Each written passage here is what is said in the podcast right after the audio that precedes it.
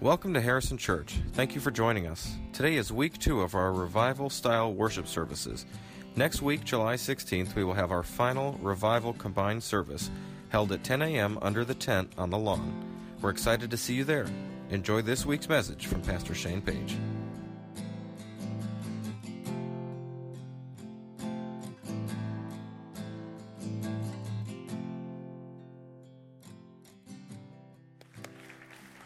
Man.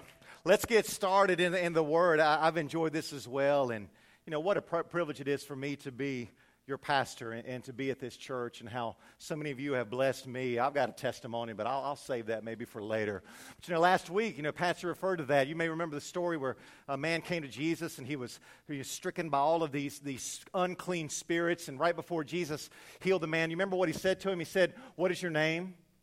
And then the man named his demons. And then right after the service, as the, right before the service ended, as a response, you and I, we had a chance to kind of name our demons, you know, the things that are in our lives that almost make us feel like we're out of control. And, and what I'm going to read from uh, to us today is from the Gospel of John. It's going to be in chapter 5. And what's interesting, it's a healing story. But whereas the man last week felt as though he was out of control, that there were forces, compulsions within him that he was trying to get rid of, he just could not do it his own. The healing story today is a little bit different because the way Jesus is interacting with the man, it makes it seem as if the man does have a measure of some control. Let's think about uh, what this what happened. So I'm going to invite you to stand as you are able for the reading of our gospel from John, chapter five, verse one. May the Holy Spirit open our ears. After this, there was a festival of the Jews, and Jesus went up to Jerusalem. Now, in Jerusalem by the sheep gate, there is a pool called in Hebrew Bethesda, which has five porticos. In these lay many invalids, blind, lame, paralyzed. One man was there who had been ill for 38 years. And when Jesus saw him lying there and knew that he had been there a long time, Jesus said to him, Do you want to be made well? The sick man answered, well, Sir, I don't have anybody to put me in the pool when the water stirred up. And while I'm making my way, someone else steps down ahead of me. And Jesus said to him, Stand up, take your mat, and walk. And at once the man was made well, and he took up his mat and began to walk. This is the word of God for us, the people of God. Thanks be to God. You may be seated. All right, the context here. Jesus is coming into Jerusalem. There is a pool, which actually archaeologists have excavated this pool. Uh, the group that I took to Israel a couple years ago, we actually went to this very site. And Jesus is there, and he sees a man that John says has been stricken with an illness for over 38 years. So this man presumably has been waiting here by this body of water for a very long time, and everybody thinks that this water has the, the power to cure. And so Jesus sees this man and this is so interesting. He comes up to him, and Jesus asks him, Did you catch the question? He asks him one of the strangest, if not the most insensitive questions you can imagine. He says to him, Do you want to be made well? Now, I would be sitting there thinking, Well, of course he wants to be made well. He's been sick for 38 years. He's been lying here for who knows how long. Of course he wants to be made well. What kind of question is that? And yet Jesus asks the question as though he's a little skeptical. He's not quite convinced. Do you really want to be made well? What Jesus is actually doing here, I was thinking this week, is that he is engaged what some people call a crucial conversation. There's a book you can read right now that's called Crucial Conversations. I have not read this. A lot of businesses are reading this book. You know, crucial conversation is different from all the other conversations we have. When you have a crucial conversation with someone, you, you're trying to get to the truth of things. Now, you begin to ask the hard questions. These are the kinds of questions that we don't like to talk about or answer. We kind of want to skirt the issues. Anybody here kind of fear conflict? You'd rather just kind of skirt the issue and sweep it under the, the rug. But to have a crucial conversation means you've got to ask the hard questions. And until you start asking the hard questions, there's usually not any progress. Progress kind of eludes you. I mean, I know you do, as well. I mean, I know relationships that have fallen apart. I know businesses that have dissolved. There are marriages that have failed because the parties involved refuse to ask the hard questions, to get to the truth of things. And so I think that's what Jesus is doing here. He's asking this man the hard questions Do you want to be made well? I mean, are you sure? You sure you want to be made well? Because uh, if you do, your life's got to change. You can't just lie here anymore. Dependent on the kindness of others or the charity of others, you gotta, you got to take responsibility for your own life and for your own actions. Do you really want to be made well? I mean, if the man is healed, think about it. After 38 years, life as he knew it was going to come to a grinding halt. And that is a scary prospect sometimes. Here's a great preacher who said many decades ago that there are times in your life and in my life when we fear the cure more than we fear the illness. There are times in our life when we fear the cure more than we fear the illness. I mean, we don't like the illness, but we've learned to manage it. We've learned kind of how to live with it and to cope with it. Richard Rohr. Uh, some of you are reading Richard Rohr. He is a Franciscan priest. He writes these devotions, and some of you have been sending me his devotions. But in one of them, somewhere, he talks about how uh, that when an intervention happens in a family, maybe someone's addicted to alcohol or drugs, and the family does an intervention. He says what the family members underestimate is that they're going to have to undergo treatment too. It's like they, they, they, they, disliked the addiction. They didn't like it that the loved one was addicted to whatever the substance might have been. But then once the treatment begins, they realize, wow, we could manage it. Life was at least familiar to us. And so then the whole family, as the, as the person's uh, undergoing treatment, they have to learn some new habits. They have to learn some new lifestyle. Everything changes. The relationship with the loved one begins to change at this moment. I mean, do you really want to be healed? Maybe last week, that's the follow up from last week's service. We had that time of healing. Maybe today Jesus would say to all of us, Hey, hey, do, do you really want to be made well? I mean, do you really want a new life in God? Or are you just kind of thinking about it? Want to get close, very close to the edge, almost to this new life in God, but not quite over there. Do you really want to be made? Well, I got to confess to you, I've, I've, shared some of this with you before, but uh, there was a time when I kind of delayed my decision to be a Christian. Despite my friend of mine who worked with me at the restaurant encouraging me over and over again, one of the reasons I kept putting it off and putting it off because I knew if I committed, everything in my life was going to have to change all the habits that I was getting used to that I could manage, some of them not so good habits. My children are here, I had to be careful. The people I was running with, I realized I couldn't run with them anymore. There were sacrifices that I would have to make that I did not have to make before. My whole life was going to change. I mean, I knew it was kind of messed up, but I got used to the mess up. I kind of liked the crazy in my life. I managed it. It was at least familiar to me. In his great work, his classic work, The Confessions, some of you had to read this in college, but St. Augustine, in this uh, confessional book of his, it's almost like an autobiography, he talks about how there was a time in his life, you know, he lived a wild life, it was a promiscuous life, and that there was a moment in his life when his prayers sounded like this. He would say, Oh Lord, give me discipline in my life. Oh Lord, give me holiness and chastity in my life. Just not yet. Not yet, Lord. I, I kind of like the crazy that's going on in my life. Give, give me chastity, or but not yet. I mean, how, how long? How many? How often can we do this? We kind of live a life. We come to church on Sunday morning. We're like, "Oh Lord, give me, give me discipline in my life. Give me some holiness in my life. Oh Lord, give me Jesus, Holy Spirit. You are welcome here. Give me a changed life. Just, just not yet.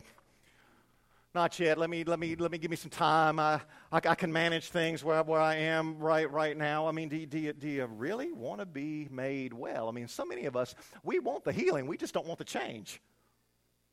Like, we want the benefits of being made well. Well, that sounds good. We just don't want to, to take what happens after that. I mean, do you really want to be made well because I'm going to tell you something. If you come to Jesus and you want Him to do something in your life to make you well, He's not going to leave you alone.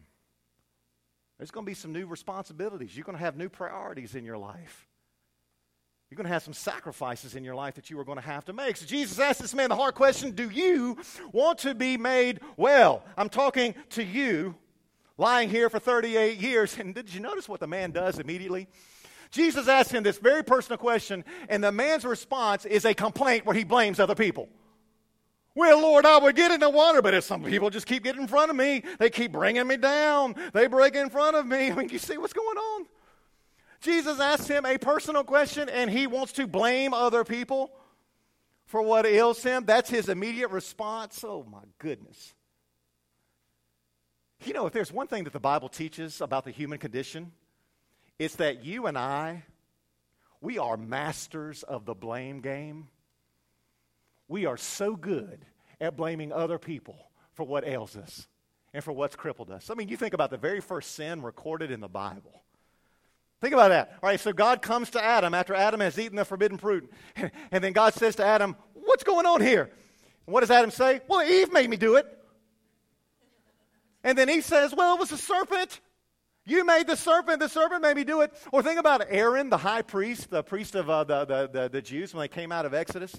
How Aaron, after Moses went away, Aaron gathered all the gold from the people, put it in a big pot, and then melted it all down and made this golden calf. And you know the story when Moses comes back and sees the golden calf, he says to Aaron, What in the world is going on here? And then Aaron's response says, Hey, look, all I know is that people put their gold in this pot and out popped this calf. It's not my fault. I didn't do it. Man, we are so good when it comes to the things that are crippling us in our lives. We are so good at passing the blame on to other people. I, I know, I know my life is messed up. I know it's messed up, but it's my family. If only I had a better family. If only I had a better relationship with my mother. If only I had a better relationship with my father. If only I had better friends and better influences and and better mentors in my life, that my, my life would not be so messed up. It's in, it's, it's in my genes. Right, this is in me. I can't help it. We're always finding ways to blame other things. I mean, people have said to me before, hey, I would be a Christian. Hey, I would, I would follow Jesus. I like the teachings of Jesus, but it's those hypocrites in the church. See, I would do it, but it's them. You following me? You know what? I could, I could, I can list you could too. Dozens of ways the church has botched its witness down through the centuries. Oh, we've done, done a good job of screwing things up. But our salvation, my salvation, your salvation, it's not about other people. It's about you. The man wanted to have a conversation about other people. And Jesus is like, hey, man, this is not about other people. This is about you. If you want to may, be made well in Jesus, don't, don't look to other people. Don't, don't pass the blame on to other people. Jesus wants to talk to you. Now, you know, I, there are things in our lives that have happened to each one of us where, you know, th- people have done some things to us. I'm not dismissing that. I'm not discounting that. There are things that all of us have experienced that we never wanted to have happen, but it has happened to us. But I have to tell you, there is one exercise throughout the Bible that God gives each and every one of us every single day to do. You know what that is? Every day? It is repentance.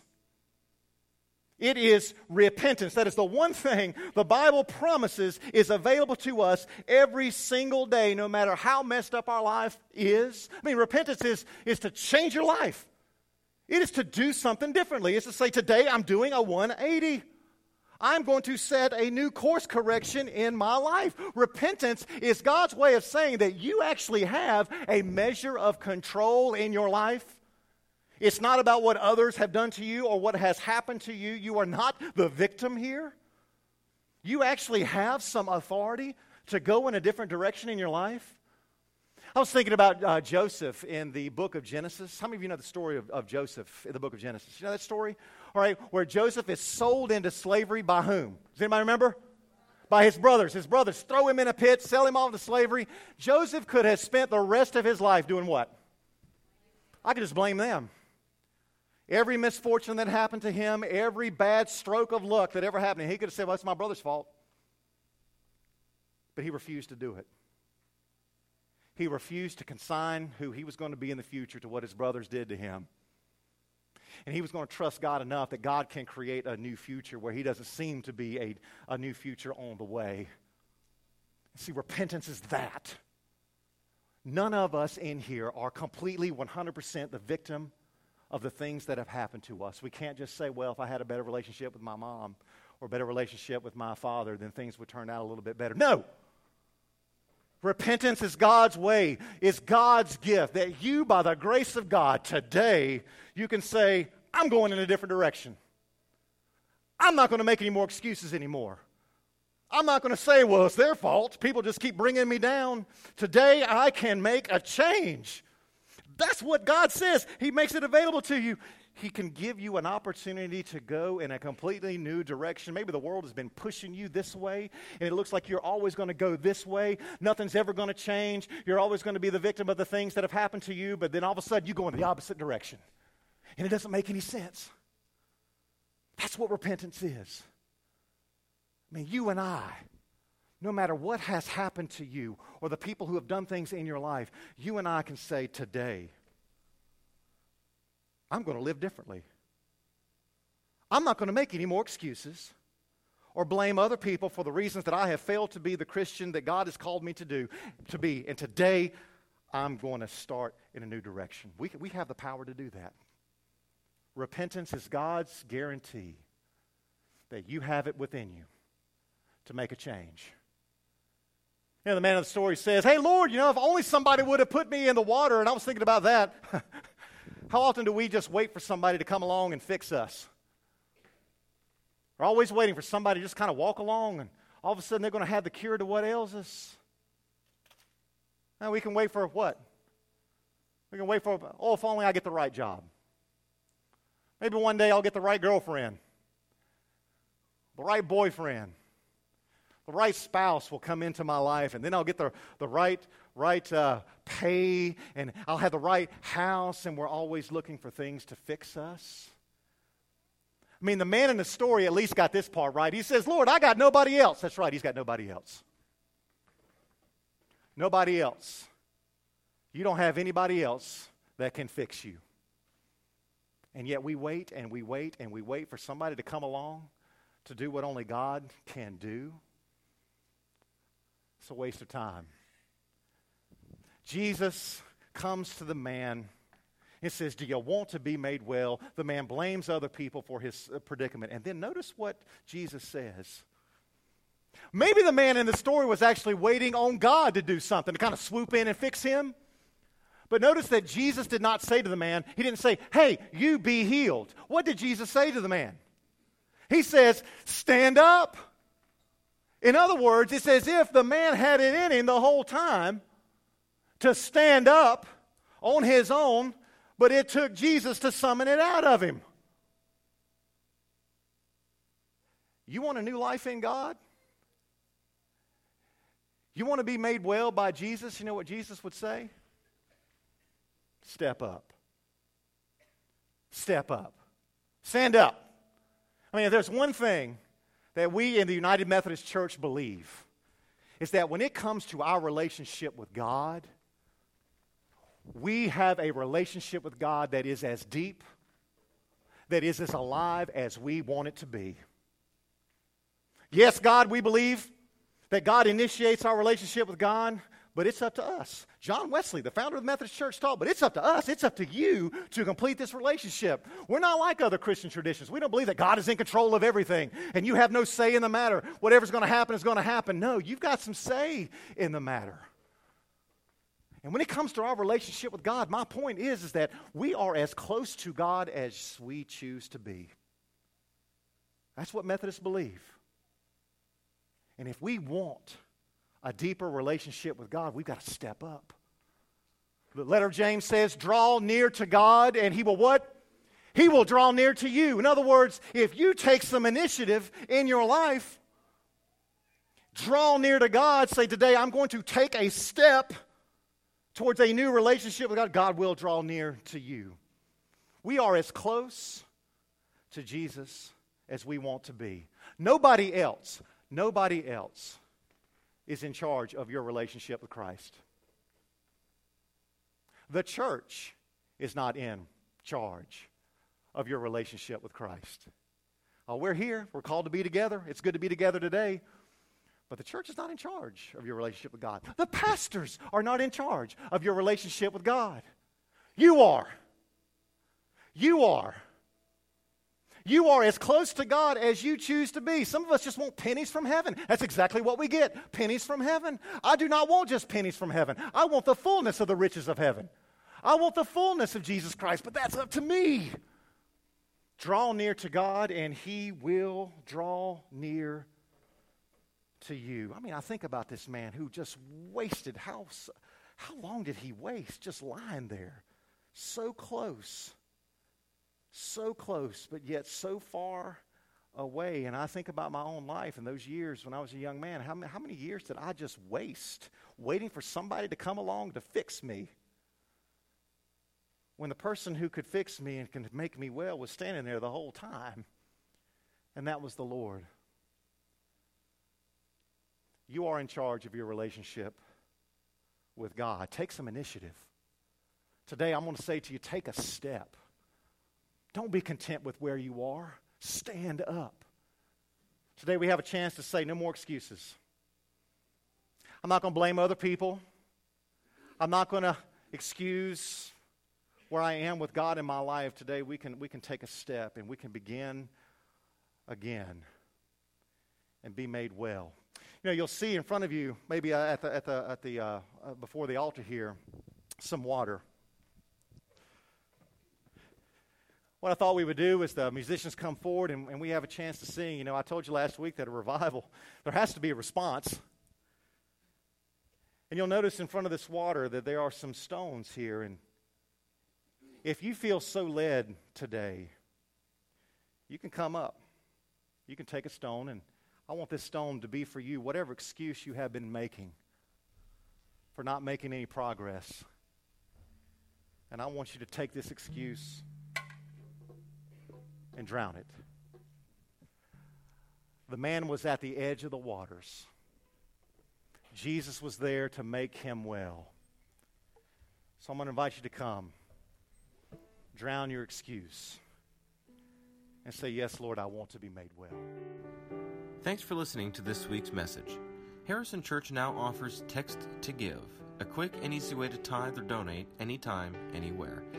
Text HUMC and your gift amount to 73256. For more information, you can visit us online at harrisonchurch.org.